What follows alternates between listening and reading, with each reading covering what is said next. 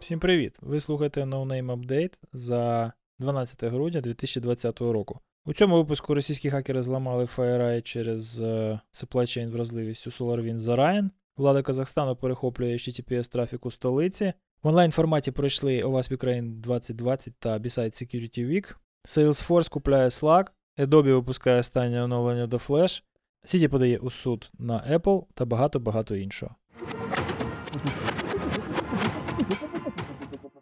Докладно про головне. Російські хакери зламали FireEye та виклали в публічний доступ їхні інструменти, більшість з яких, щоправда, виявились програмними з відкритим вихідним кодом. Але це лише верхівка айсберга. Причиною зламу могла бути складна кібератака через ланцюг постачання розробника програмного забезпечення SolarWinds. Скоріш за все, так само зламали Держказначейство Сполучених Штатів та низку інших державних установ в США та інших країнах в Північній Америці, Європі, Азії та на Близькому Сході. В неділю SolarWinds опублікував прес-реліз, в якому визнав компрометацію Orion – програмної платформи для централізованого моніторингу та управління, яка зазвичай використовується у великих мережах для відстеження всіх IT-ресурсів, таких як сервери, робочі станції, мобільні телефони та пристрої IoT. Компанія заявила, що версії оновлення Orion з 2019.4 до 2020.2.1, випущені в період з березня по червень 2020 року, були заражені шкідливим програмним забезпеченням. В понеділок SolarWinds відзвітувала про інцидент в Американську комісію з цінних паперів SEC, і зі звіту стало відомо, що з 300 тисяч клієнтів компанії лише 33 тисячі користувалися Оріоном, а з тих 33 тисяч лише 18 тисяч встановили заражені оновлення. Я не розділяю оптимізм SolarWinds, бо лише 18 тисяч компаній, які можуть дозволити собі їхню продукцію, це цілком серйозна кількість досить важливих цілей. Події навколо інциденту розгортаються, і він хоч може і не дотягує до NotPetya за руйнівними наслідками, та цілком може переважити його за масштабом впливу. Тому, користуючись нагодою, я передаю вітання українській компанії Lincos Group. Думаю, наступні 3 роки маркетологи безпекових вендорів лякатимуть нас не митком, а SolarWinds. Влада Казахстану перехоплює HTTPS-трафік в столиці. Втретє з 2015 року казахський уряд намагається змусити громадян встановити кореневий сертифікат HTTPS та отримати доступ до всього веб-трафіку в країні. Цього разу під виглядом навчань з кібербезпеки уряд змушує громадян своєї столиці Нур-Султан, колишня Астана, встановити цифровий сертифікат на свої пристрої, якщо вони хочуть отримати доступ до іноземних інтернет-сервісів. Про це користувачам найбільших операторів зв'язку повідомляється в СМС. Попередні спроби уряду Казахстану розгорнути HTTPS-трафік своїх громадян провалилися через те, що виробники веб-браузерів просто занесли ці суверенні кореневі сертифікати до заборонених списків. Наразі всі вони розслідують ситуацію та розробляють відповідні заходи. Від себе додам, що час від часу ідея підкорити інтернет приходить і до голів українських політиків. На наше щастя, в Україні найдешевший, найякісніший та найвільніший доступ до інтернету, ніж в будь-якій сусідній країні. Причини всього явища складні, а на їхні дослідження не вистачить цілого випуску. Та наша з вами задача пильнувати, щоб так було і надалі. В онлайн-форматі пройшли щорічна конференція OWASP Ukraine 2020 та BSides Security Week. Матеріали конференції ви вже можете переглянути на YouTube.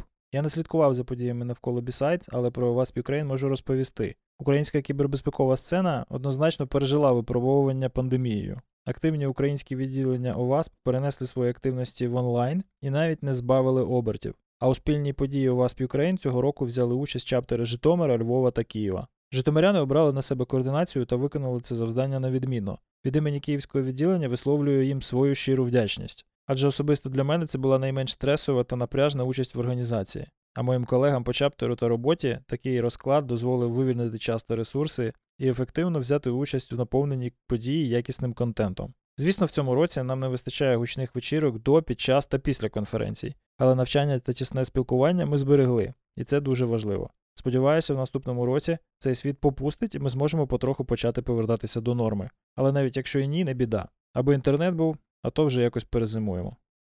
А зараз ми йдемо на коротку перерву для того, щоб послухати оголошення від наших спонсорів. А зараз ми повертаємося до нашої програми. Коротко про важливе.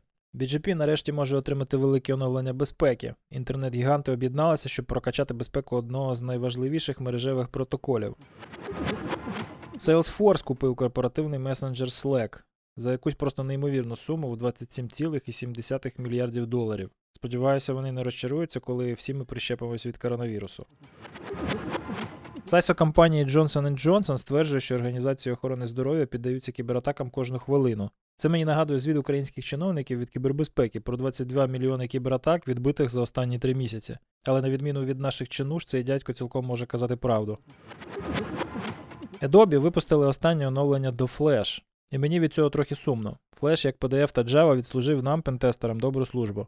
Прощавай, старий друже, ми за тобою сумуватимемо. Виробник гелікоптерів Коптер зазнав атаки вірусу вимагача. Деніел Мізлер нещодавно порівняв криптоздирників та PCI DSS у масштабі їхнього впливу на розвиток кібербезпеки. Не можу з ним не погодитись.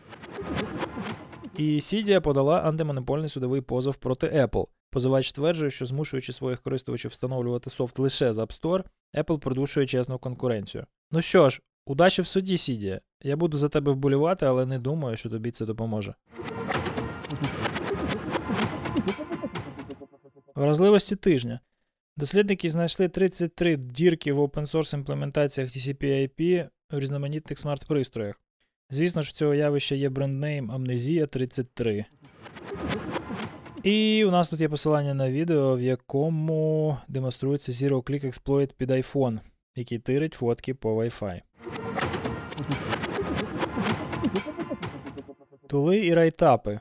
Depix – інструмент відновлення паролів з пікселізованих фотографій.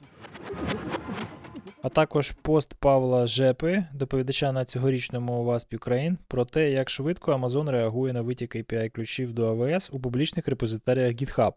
Спойлер, дуже швидко. Рекомендації.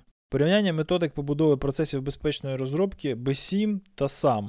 Дуже корисний пост для всіх, хто розуміється на AppSec. Якщо дуже коротко, то B7 вам потрібен, якщо ви хочете швидко порівняти себе з іншими компаніями та хочете запровадити найбільш поширені інструменти та практики безпечної розробки. А SAM вам потрібен, якщо ви хочете оцінити свої процеси безпечної розробки, але не готові платити за це купу грошей синопсису. А також, якщо ви бажаєте мати інструмент для самостійного оцінювання рівня зрілості. Дякую, що слухаєте NoName Update. Над цим випуском працювали Станіслав Бриславський, Костянтин Жданов та Володимир Стиран. Наша робота можлива завдяки підтримці наших патронів на patreon.com/nonamepodcast. До наступного разу. Залишайтесь в безпеці.